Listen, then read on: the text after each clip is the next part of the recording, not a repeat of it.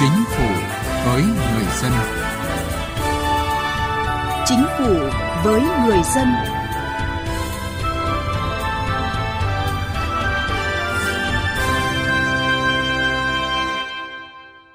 Xin kính chào quý vị và các bạn. Rất vui được gặp lại quý vị và các bạn trong chương trình Chính phủ với người dân, chuyên đề về cải cách hành chính ngày hôm nay. Thưa quý vị và các bạn, chính phủ điện tử là sự ứng dụng công nghệ thông tin, truyền thông để các cơ quan của chính phủ đổi mới, làm việc hiệu lực, hiệu quả và minh bạch hơn, cung cấp thông tin dịch vụ tốt hơn cho người dân, doanh nghiệp và các tổ chức. Đây chính là mục tiêu mà chính phủ đang hướng tới trong công tác cải cách hành chính. Vậy nhưng đến thời điểm này, vẫn còn 8 bộ 25 tỉnh có tỷ lệ dịch vụ công trực tuyến mức độ 4 dưới 10%. Đây là con số đáng báo động mà Thủ tướng Chính phủ Nguyễn Xuân Phúc đã chỉ ra tại hội nghị trực tuyến của Ban Quốc gia về Chính phủ điện tử với các ban chỉ đạo xây dựng chính phủ điện tử, các bộ, ban ngành và Ban chỉ đạo xây dựng chính quyền điện tử 63 tỉnh, thành phố mới diễn ra. Vậy cần phải làm gì để khắc phục tình trạng này? Câu trả lời sẽ được chúng tôi phân tích trong chương trình Chính phủ với người dân chuyên đề cải cách hành chính hôm nay. Trước hết, mời quý vị và các bạn cùng nghe một số thông tin về cải cách hành chính. Năm nay, thành phố Hồ Chí Minh phấn đấu nằm trong top 10 địa phương dẫn đầu cả nước về chỉ số hiệu quả quản trị và hành chính công cấp tỉnh. Để đạt được mục tiêu này, thành phố nỗ lực cải cách hành chính theo hướng nâng cao vai trò trách nhiệm của người đứng đầu, công khai quy trình và thời gian giải quyết thủ tục hành chính để người dân giám sát. Đẩy mạnh cải cách hành chính theo hướng dân chủ trong sạch, chuyên nghiệp, hiện đại và năng động – từ năm 2011 đến nay, Ủy ban dân tỉnh Bạc Liêu đã ban hành 3 quyết định công bố danh mục hơn 970 thủ tục hành chính, thực hiện việc tiếp nhận hồ sơ và trả kết quả qua dịch vụ biểu chính công ích. Bưu điện tỉnh cung cấp dịch vụ tiếp nhận hồ sơ và trả kết quả giải quyết thủ tục hành chính tại 64 điểm giao dịch trên địa bàn.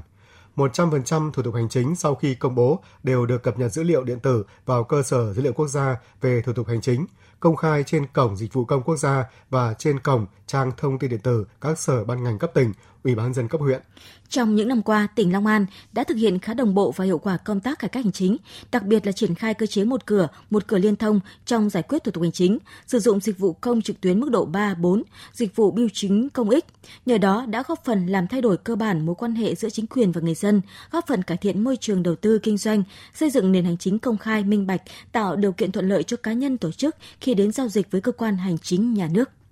Từ năm 2009 đến nay, ngành bảo hiểm xã hội không ngừng nỗ lực trong cải cách thủ tục hành chính. Nhờ vậy đến nay đã giảm được gần 90% số lượng thủ tục hành chính, góp phần giảm đáng kể thời gian và chi phí đi lại, nộp hồ sơ và những kết quả cho doanh nghiệp và người dân. Cải cách hành chính với người dân và doanh nghiệp.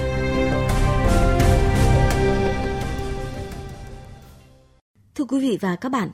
được khai trương từ ngày 9 tháng 12 năm 2019. Đến nay, Cổng Dịch vụ Công Quốc gia đã có những kết quả tích cực, thể hiện được mục tiêu chính phủ phục vụ người dân doanh nghiệp. Cụ thể, đã có trên 142.000 tài khoản đăng ký, trên 37 triệu lượt truy cập, trên 7,5 triệu hồ sơ đồng bộ trạng thái, trên 71.000 hồ sơ được thực hiện qua Cổng Dịch vụ Công Quốc gia. Hệ thống cũng tiếp nhận hỗ trợ trên 11.000 cuộc gọi, tiếp nhận trên 5.600 phản ánh kiến nghị của người dân doanh nghiệp,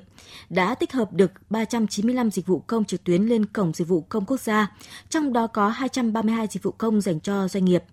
Tổng chi phí xã hội tiết kiệm được khi thực hiện dịch vụ công trực tuyến là khoảng 6.490 tỷ đồng trong một năm. Trong đó, riêng Cổng Dịch vụ Công Quốc gia đóng góp hơn 3.000 tỷ đồng một năm. Những con số này đã cho thấy lợi ích to lớn của Cổng Dịch vụ Công trực tuyến đối với người dân và doanh nghiệp. Những người dân đầu tiên thực hiện thành công dịch vụ công thứ 1.000 về kê khai nộp lệ phí trước bạ, cấp đăng ký, biển số xe trực tuyến đều rất bất ngờ bởi thủ tục rất đơn giản thuận lợi.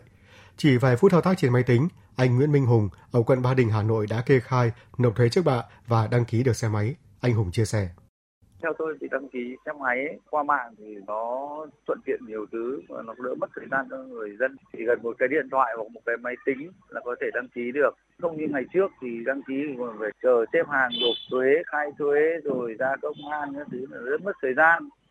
Vâng, thay vì phải đến cơ quan hành chính để uh, tra vấn về các thủ tục và nộp hồ sơ như trước đây, thì nay người dân chỉ cần lên mạng, tra cứu và gửi hồ sơ qua hệ thống mạng.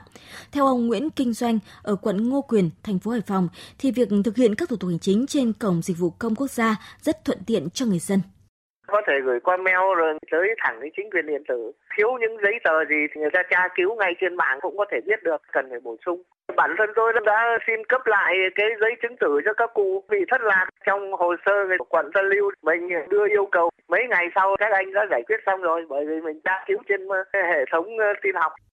Phụ trách việc kê khai thuế và thông tin chung của tập đoàn địa ốc Mastari, trụ sở tại phường An Phú, quận 2, thành phố Hồ Chí Minh, chị Lại Thị Đan Thanh cho rằng công việc của chị đã thuận lợi hơn rất nhiều kể từ khi Sở Kế hoạch Đầu tư Thành phố Hồ Chí Minh và Chi cục thuế Thành phố Hồ Chí Minh áp dụng việc kê khai nộp thuế qua mạng.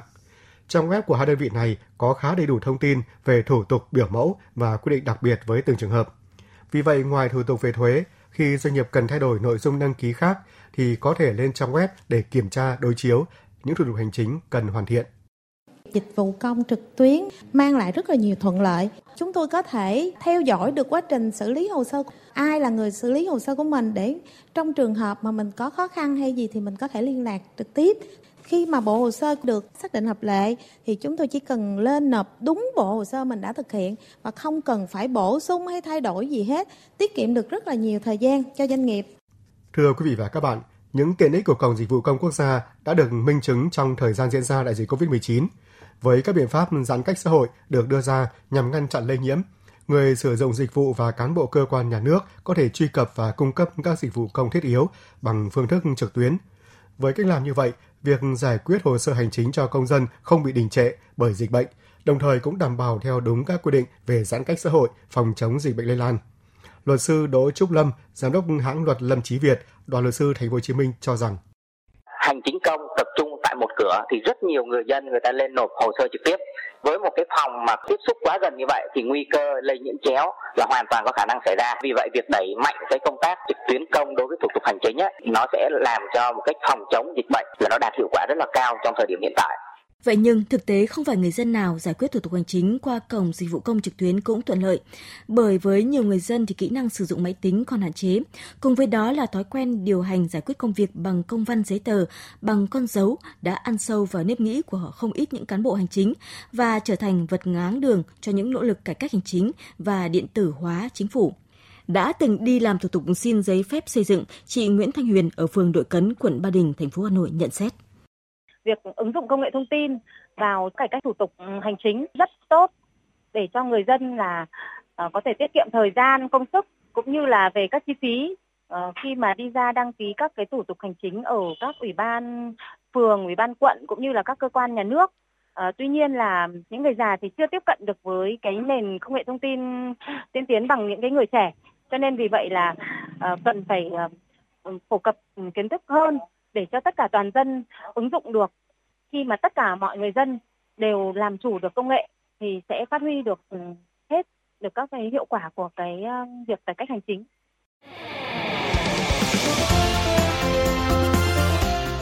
Tiếng nói chuyên gia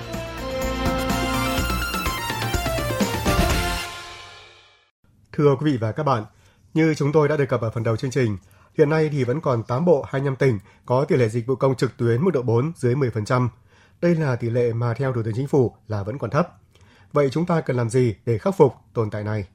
Tiến sĩ khoa học Đặng Hùng Võ phân tích cụ thể trong cuộc trả lời phỏng vấn của phóng viên Đài tiếng Việt Nam. Mời quý vị và các bạn cùng nghe. Như chúng tôi đã đề cập, dịch vụ công trực tuyến mức độ 4 là mức độ người dân chỉ cần ở nhà đăng ký dịch vụ, kết quả sẽ được trả về tận nhà mà không cần phải đến các cơ quan chức năng để nhận lại giấy tờ. Và hiện thì tỷ lệ dịch vụ công trực tuyến mức độ 4 vẫn thấp. À, theo ông, nguyên nhân là do đâu ạ? Sự thực mà nói là nguyên nhân là do cơ sở dữ liệu mà có liên quan tới các giấy tờ, nhất là giấy tờ về tài sản thì của chúng ta hiện nay gần như là chưa có đủ chúng ta thấy rằng để đạt được cái tỷ lệ cao của mức độ 4, tức là mức độ người dân muốn làm dịch vụ công nào chỉ cần ngồi ở nhà thông qua mạng và mọi việc thế là xong thì nó yêu cầu là bản thân con người phải có số định danh và có tất cả các cái dữ liệu của con người đó đã được số hóa. Thứ hai nữa là các tài sản của con người như là đất đai nhà cửa tức là quyền sử dụng đất đấy ờ, rồi kể cả ô tô vân vân là cũng đều được phải số hóa và phải được quản lý như đấy là cái giá trị của tài sản và không thể có nhầm lẫn Thế thì tất cả những cái đó ở Việt Nam hiện nay vẫn còn đang rất là lửng lơ, rất là yếu. Riêng câu chuyện đất đai khi nào chúng ta đạt được cấp độ 4 thì chắc chắn là phải làm được việc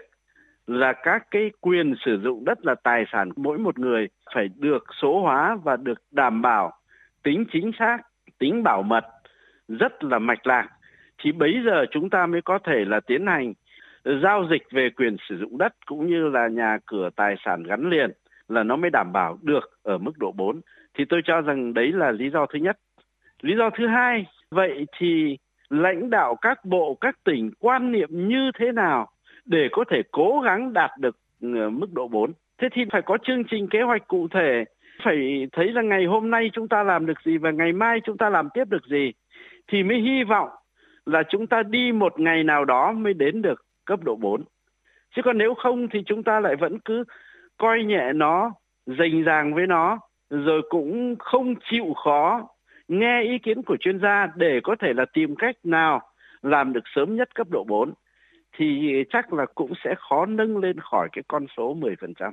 Nhiều ý kiến cho rằng ngoài hạ tầng công nghệ, sự thay đổi tư duy của cán bộ công chức thì việc hợp tác hay không hợp tác của người dân và doanh nghiệp cũng là yếu tố quan trọng tác động đến việc chuyển dịch từ nền hành chính văn bản giấy tờ sang hành chính điện tử. Ông có bình luận gì về điều này? Thì tôi vẫn cho rằng cái tính cát cứ quyền lực ở Việt Nam hiện nay vẫn là cái trở ngại lớn nhất trong cái việc mà chúng ta đổi mới được cái thể chế quản lý từ thủ công sang điện tử chưa nói đến chuyện là còn có thể là chúng ta phát triển các cái công nghệ thông minh thì nó còn làm tốt hơn cả cái mức độ điện tử hiện nay. Thì tất nhiên là đến cái bước sau khi các cơ quan nhà nước, tức là các cơ quan giữa các bộ, rồi các cơ quan ở cấp các bộ hợp tác được tốt với nhau vì mục tiêu chung của dân tộc. Trung ương với địa phương cũng hợp tác tốt với nhau, đừng có chuyện trên bảo dưới không nghe, trên giải thảm dưới giải đinh thì bây giờ chúng ta mới có cơ hội để tiếp tục tạo ra được cái mối liên hệ giữa người dân với chính quyền, doanh nghiệp với chính quyền, doanh nghiệp với người dân. Tôi cho cái bước sau đó thì sự thực dễ hơn là cái bước đầu là cái bước để làm sao xóa bỏ được cái tính cắt cứ quyền lực trong nội bộ kênh nhà nước. Với nguồn lực như hiện nay thì theo ông, mục tiêu của chính phủ là 30% dịch vụ công trực tuyến mức độ 4 sẽ được thực hiện trong năm nay. Liệu có đạt được? Đặt ra để chúng ta cố gắng thì cũng là một việc ừ, có lẽ là chúng ta sẽ cố gắng đạt cao nhất nhưng bởi vì là để đạt được cái 30% thì chúng ta dùng độ đo nào chẳng hạn. Tôi nói ví dụ như là nếu mà về mặt ờ, đất đai chẳng hạn mà chúng ta chỉ cần làm được 30% giao dịch đất đai là cấp độ 4 thì cũng đã tốt rồi. Nhưng mà muốn làm được cái đó thì chúng ta phải có giấy chứng nhận điện tử, chúng ta phải số hóa tất cả các thửa đất và uh, xác nhận quyền đối với lại cái thửa đất đó uh, phải rất là mạch lạc. Việc chúng ta cố gắng trong một năm để có thể đạt được 30% cấp độ 4 thì cũng phải có một cái nỗ lực rất lớn. Và trong đó nỗ lực của cán bộ quản lý tôi cho rằng yếu tố quyết định. À, trân trọng cảm ơn ông. Mỗi tuần một con số. Thưa quý vị và các bạn, như chúng tôi đã phân tích, dịch vụ công trực tuyến với 4 mức độ là rất cần thiết trong bối cảnh hiện nay. Tuy nhiên, với mục tiêu được đặt ra là trong năm nay là 30% dịch vụ công trực tuyến mức độ 4 sẽ được thực hiện thì vẫn khiến nhiều người lo rằng liệu có khả thi. Dịch vụ công trực tuyến là một trong những công cụ nếu thực hiện được sẽ kỳ vọng có tác dụng kép. Trên hết là tạo điều kiện thuận lợi cho người dân về cả thời gian và tiền bạc, hạn chế hành vi tham nhũng, nhũng nhiễu của cán bộ công chức, thực hiện việc hội nhập quốc tế trong thời đại 4.0. Thời gian qua, các nền tảng chính phủ điện tử được phát triển nhanh. Số lượng các nền tảng tích hợp chia sẻ dữ liệu cấp bộ tỉnh được xây dựng tăng đột biến. Trong 6 tháng qua, tỷ lệ các bộ, tỉnh thành có nền tảng này tăng hơn 3 lần. Tháng 2 năm 2020 mới chỉ có 25 bộ và tỉnh thành có nền tảng tương ứng 27%, nhưng đến tháng 7 năm nay đã có 76 bộ tỉnh thành có nền tảng tương ứng với 82,6%. Hiện nay, tỷ lệ dịch vụ công trực tuyến mức độ 4 được cung cấp khoảng 15,9%, tăng gấp đôi so với cùng kỳ năm trước. Dù đánh giá là các bộ ngành địa phương đã triển khai tốt nhiệm vụ xây dựng chính phủ điện tử, chính quyền điện tử, nhưng Thủ tướng Chính phủ cũng đã chỉ ra không ít tồn tại. Đó là tỷ lệ dịch vụ và tỷ lệ sử dụng dịch vụ công trực tuyến ở mức độ 4 vẫn còn thấp, hiệu quả chưa cao. Điểm lại thì thấy những tỉnh, thành phố đạt con số sử dụng dịch vụ công trực tuyến mức độ 3, 4 chỉ rơi vào một số thành phố lớn. Còn tại những tỉnh miền núi vùng sâu vùng xa thì vẫn nhiều bất cập gian nan trong việc ứng dụng công nghệ khi mạng Internet chưa được phủ rộng, khi mà trang thiết bị ở các cơ quan công sở xã huyện còn lạc hậu, chưa đầy đủ và khi mà người dân vẫn còn chưa thuần thục cách thức giao dịch qua mạng.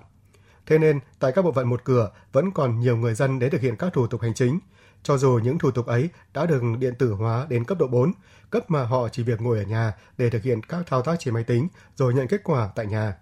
Như vậy, kỳ vọng của chính phủ về một chính phủ điện tử, về dịch vụ hành chính công mức độ 3-4 sẽ không thành hiện thực nếu như những điều kiện cần và đủ vẫn đang ở cấp độ 1 và 2. Thưa quý vị và các bạn, tiết mục mỗi tuần một con số cũng đã kết thúc chương trình Chính phủ với người dân ngày hôm nay. Cảm ơn quý vị và các bạn đã quan tâm theo dõi. Thông điệp về trợ giúp pháp lý cho trẻ em. Trẻ em là người dưới 16 tuổi trẻ em là người được trợ giúp pháp lý theo quy định pháp luật. Nếu có vướng mắc pháp luật, trẻ em sẽ được trợ giúp pháp lý miễn phí, không phải trả tiền, lợi ích vật chất hoặc lợi ích khác theo các hình thức sau đây.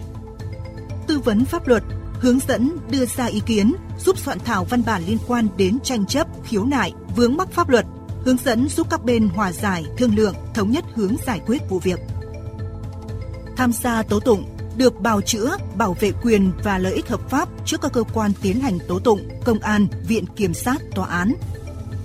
Đại diện ngoài tố tụng trước các cơ quan nhà nước có thẩm quyền khác.